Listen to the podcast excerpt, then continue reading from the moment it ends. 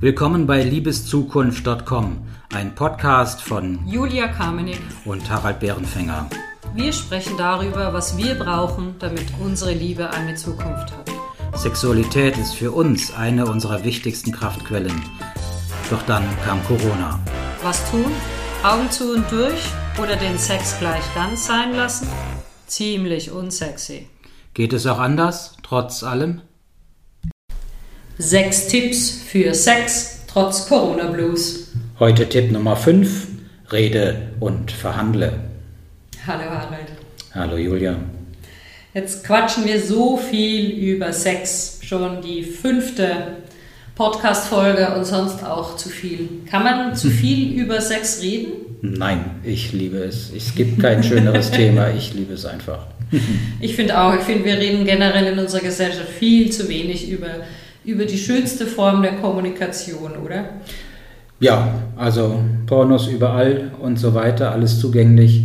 Aber ein wirkliches Reden, ein wirkliches, echtes Sprechen, ehrlich, offen, erlebe ich selten. Und ich finde dich extrem ungewöhnlich, was das angeht. Also ich muss gestehen, ich war noch nie mit einem Mann zusammen, der so viel beim Sex und über Sex gesprochen hat. Okay, also über Sex, das hänge ich mir mal als Orden an. Beim Sex muss ich mal, okay. Doch, ähm, du bist der Master of Dirty Talk, was ich total schön finde übrigens. Sehr geil. Dankeschön. Ja, das stimmt. Ähm, ich habe irgendwann gemerkt, dass das äh, ja, Dirty Talk oder Reden so für mich wirklich eine Art von Sex ist. Also für mich ist Dirty Talk kein Vorspiel, sondern ich kann mich da so reinreden, dass es für mich wirklich Sex ist. Finde ich ja, geil. Funktioniert.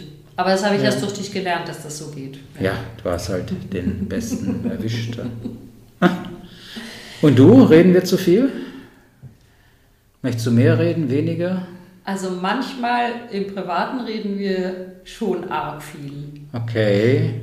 Aber, aber besser so als, als nicht reden. Also ich habe ich glaube halt, das Nichtreden ist sowieso der Tod von jeder Beziehung. Und reden, die Art und Weise, wie wir reden, das hat sich ja auch entwickelt. Ich glaube, dass wir das gelernt haben mit der Zeit in unserer Beziehung. Mhm. Du warst sicher der Treibende, ja, vielleicht auch aus deinen Erfahrungen, woher das kommt. Hm, ich habe mich ein bisschen angepasst und ja. Nur haben wir ja auch das Wort verhandeln in der Überschrift. Das ist ja nochmal was anderes als reden. Ja. Verhandeln ist ein Aushandeln, irgendwie tit for tat oder wie auch immer. Wo, wo, wo willst du mit mir verhandeln? Wo ist das wichtig? Ständig. Ich verhandle, ich verhandle über die Bedürfnisse, die wir haben. Also deine, meine. Wir verhandeln viel über Fantasien, das ist deine Art, auch Sexualität zu leben. Was davon setzen wir um in die Realität? Mhm. Wir verhandeln, in welcher Art und Weise, wann, wie wir Sex haben. Wir verhandeln überhaupt die Art der Beziehung. Ja, und gleichzeitig, das, das stimmt, und gleichzeitig mache ich eine Beobachtung, die habe ich auch erst bei dir oder mit dir gemacht.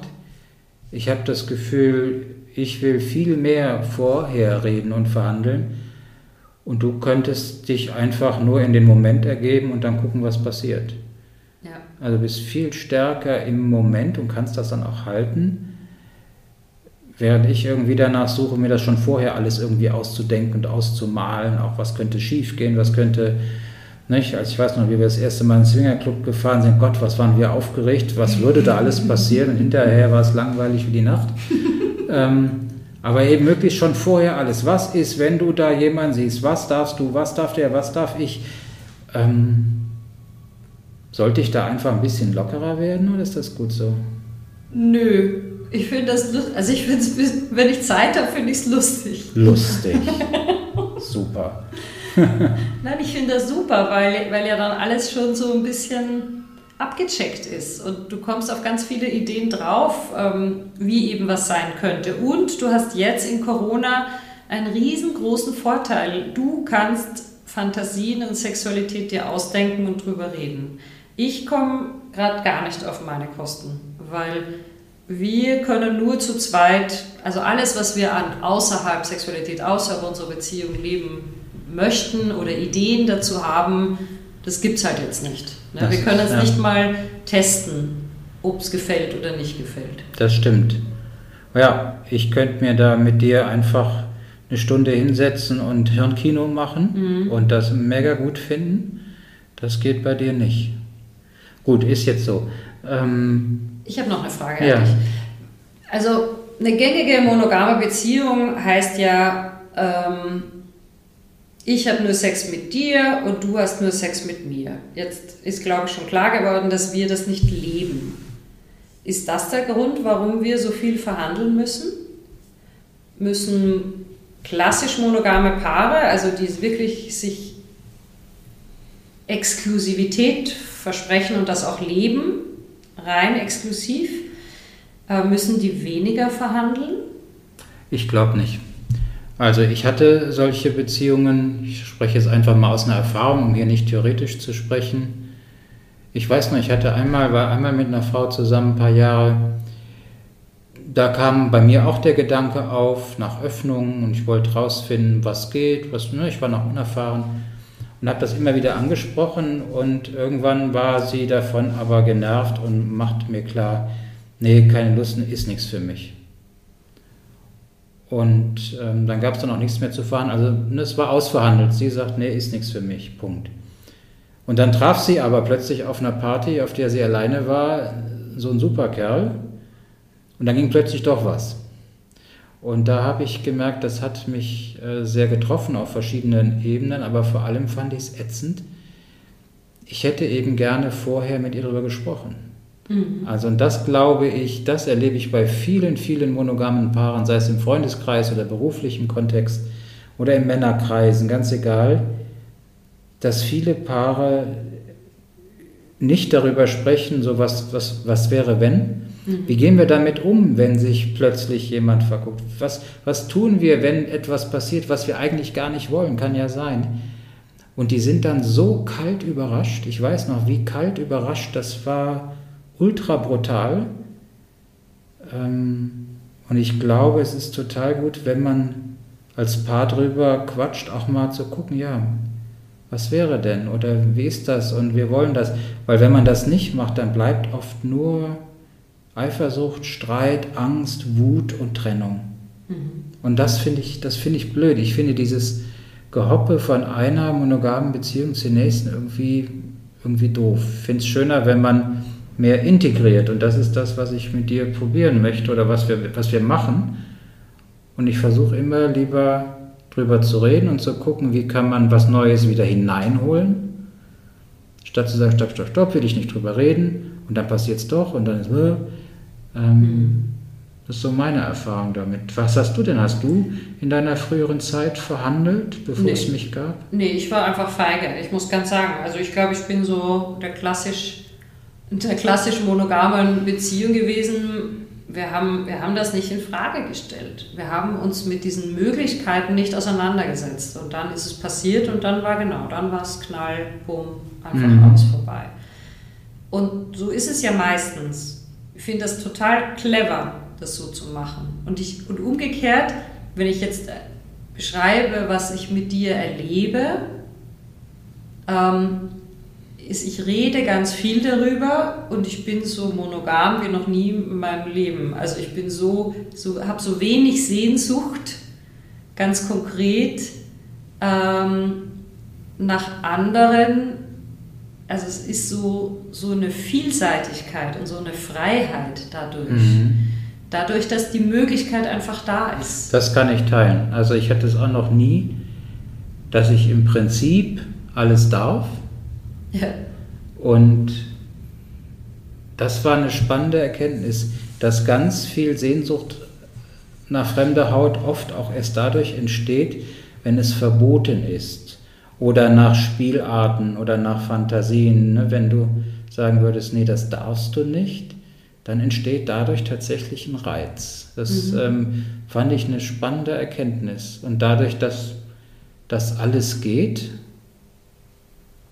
also ganz spannendes, da muss ich gerade dran denken, ich packe das jetzt einfach mal aus. Ich hatte ja vor vor einer Zeit äh, mal für ein Jahr, vor einem Jahr, für ein Jahr eine Freundin. Mhm. Und ich weiß, wer, ich hatte sie getroffen und wir guckten uns an und irgendwas funkte und dann haben wir uns im Café getroffen und haben gequatscht.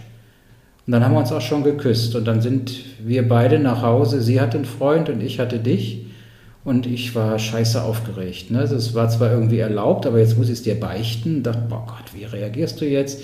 Und es war ganz positiv.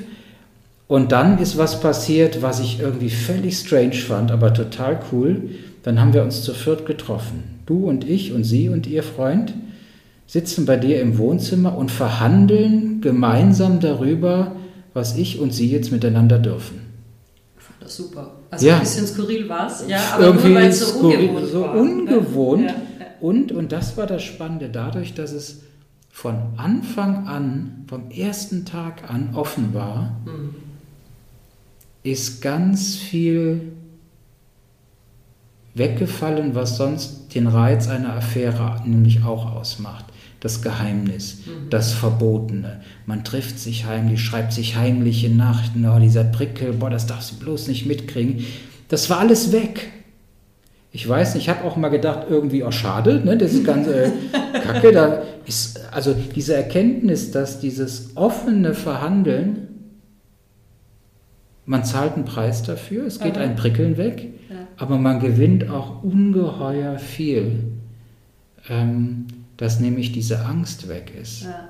Und dieses, und scheiße, wehe, das fliegt auf. Oder wen verletze ich jetzt damit? Oder dieses, ähm, weil irgend, sobald die Lüge ins System kommt, so, so drücke ich das gerne aus, hat das Auswirkungen auf alle. Und das war das, und das da, in, in diesem Punkt möchte ich auch nie wieder zurück. Ich möchte nie wieder eine Lüge in unserem System haben. Ja. Also ich will nicht, dass du mich anlügst, wenn du dich verliebst. Und ich will nicht lügen müssen, wenn ich mich gerade total freue, jemanden zu treffen. Hm. Ich will das zumindest mitteilen können oder zumindest hören und dann können wir immer noch gucken, ob das geht oder nicht. Aber das ist, da ist Verhandeln, offenes Verhandeln eine riesengroße Freiheit. Wie hast du das damals erlebt? Erstaunlich unkompliziert. Also ja, schon ungewohnt, ja, weil man es halt noch nie gemacht hat und es ganz seltsam ist, aber erstaunlich unkompliziert und ich bin generell kein eifersüchtiger Mensch. Ich sage das immer und ich glaube auch tatsächlich, dass ich es nicht bin. Beneidenswert. es fehlt mir, es hat mir nichts gefehlt in dieser Zeit. Ich glaube, sobald ich damit in Kontakt treten würde, dass mir was fehlt, meistens wäre es ja die Zeit. Ja? Ja. Also der, der Grund, warum ich mir nicht so richtig vorstellen könnte, dass wir die Beziehung auf Dauer wirklich öffnen für jemanden anderen, ist schlichtweg der Zeitfaktor, dass wir das nicht hinkriegen, planerisch mhm. mit einer Patchwork-Familie und allem Pipapo dann noch jemanden reinzuholen. Mir wäre es zu kompliziert und mir wäre es auf Dauer, auch das Verhandeln wäre mir, glaube ich, auf Dauer zu anstrengend, ja. muss ich echt sagen. Also ich glaube, das wäre mir auch unangenehm. Wir haben jetzt schon wenig Zeit füreinander durch das, die Art des Lebens, die wir führen. Und wenn ich dann sage, boah, Wochenende, lass uns irgendwas machen, du sagst, nee, ich bin schon verabredet mit. Mhm.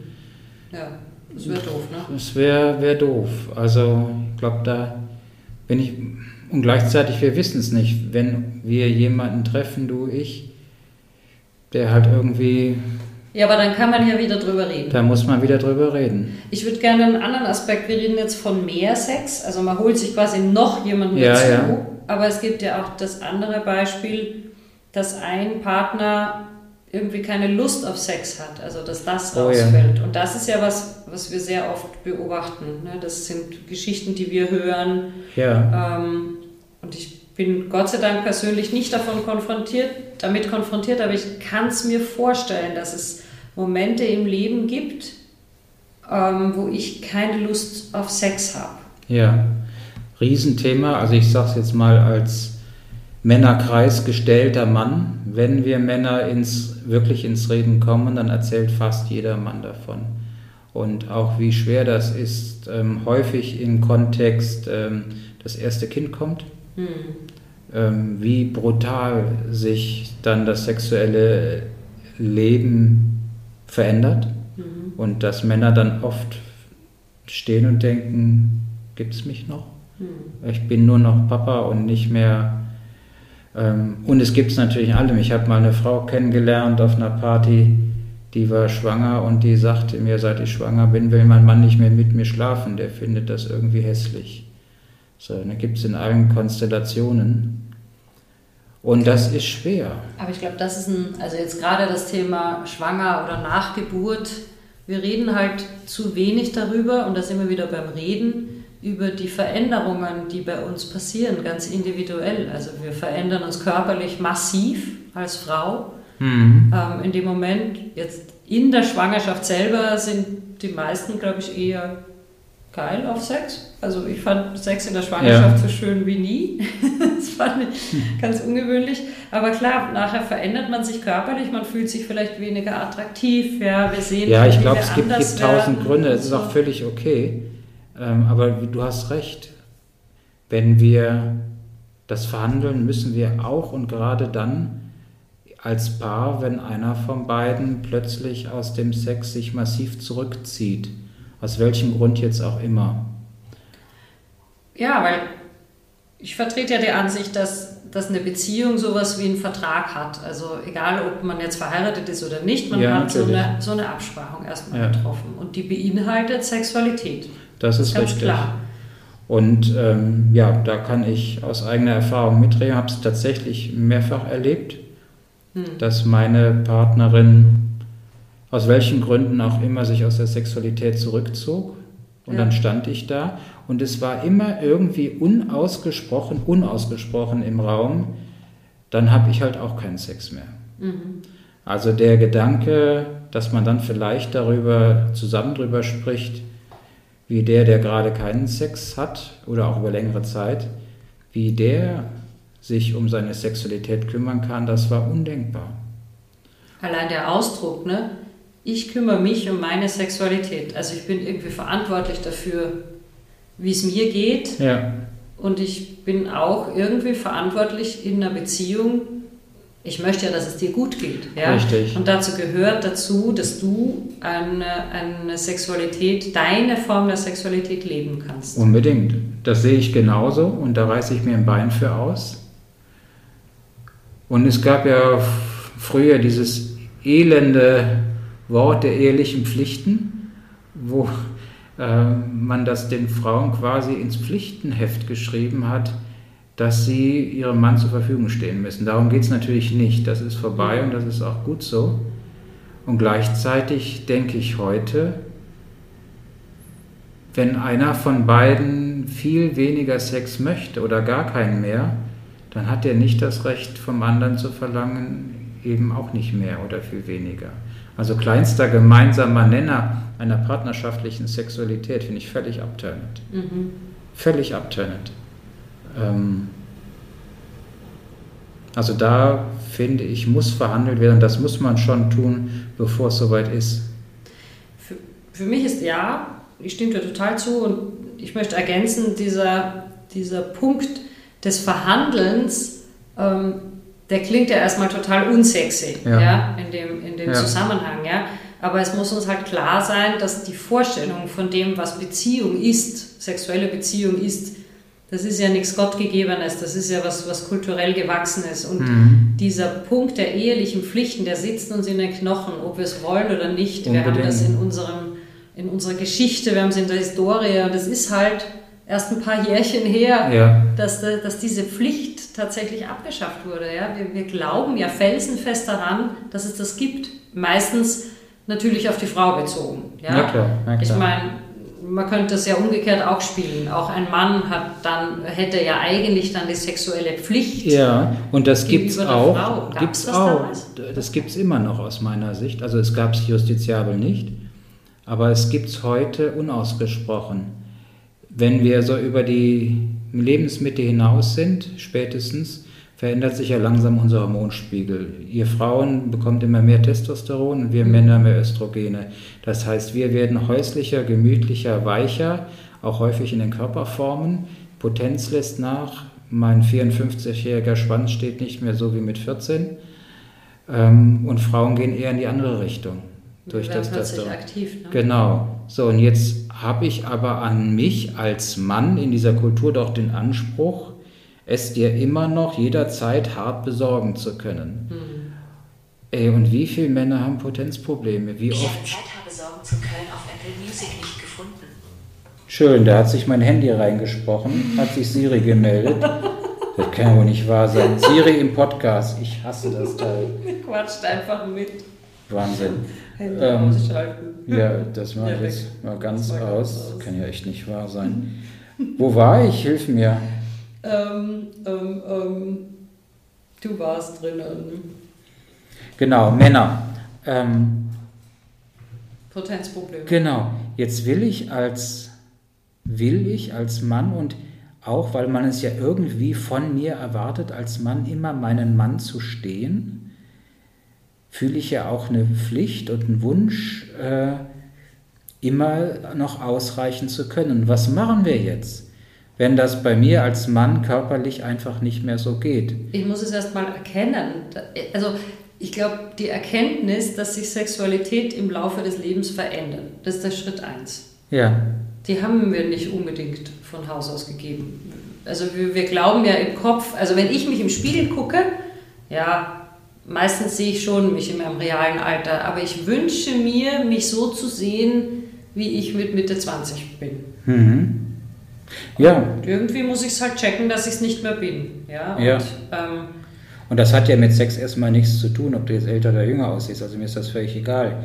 Was mich interessieren würde, ist, wie gehe ich damit um, wenn ich vielleicht ähm, nur noch zweimal die Woche irgendwie kann und du vielleicht irgendwie täglich wollen würdest, weil unsere Hormone und unsere körperliche Entwicklung da auseinandergeht. Müssen wir dann darüber reden, ja. ob du nicht quasi auch nur zweimal die Woche oder ob das anders, also es, was ich meine, es gibt es bei Männern auch, nur in einer anderen Weise. Mhm. Und da geht es natürlich auch an Selbstwertgefühl und an Selbstbewusstsein. Das ist dann auch nicht unbedingt so. Ich glaube, das haben wir alle. Also das Gefühl, nicht mehr so schön zu sein, nicht mehr so attraktiv zu sein für den anderen. Da kannst du hunderttausendmal sagen, wie schön du mich findest. Ja. Ähm, ich wäre es trotzdem nicht, nicht so hören können, wie ich es gerne möchte. Dann höre ich einfach nicht auf damit. Das finde ich schön. Gut. Mach weiter. du bist schön. ja, also unsere Zeit bald wieder durch. Gibt es was, was wir jetzt eigentlich in der nächsten Zeit zu verhandeln haben während des Lockdowns? Oder nach dem Lockdown? Hast, ich frage ja, jetzt mal so. Nach dem Lockdown denke ich schon. Nach dem Lockdown schauen wir mal, was wieder möglich wird. Also wir spielen gerne, ne, dass wir wieder mal auf eine Party gehen. Ja. Dass wir mal gucken, was, was wir wieder erfahren können. Und wenn wir dann was erfahren, wo wir merken, ah, das ist so ein bisschen außerhalb dessen, was wir bisher gewohnt sind miteinander, dann verhandeln wir wieder. Da freue ich mich drauf. Ich auch. Danke. Machen wir. Okay, ciao. Ciao. Das war liebeszukunft.com, ein Podcast mit Harald Bärenfänger und Julia Kamenek.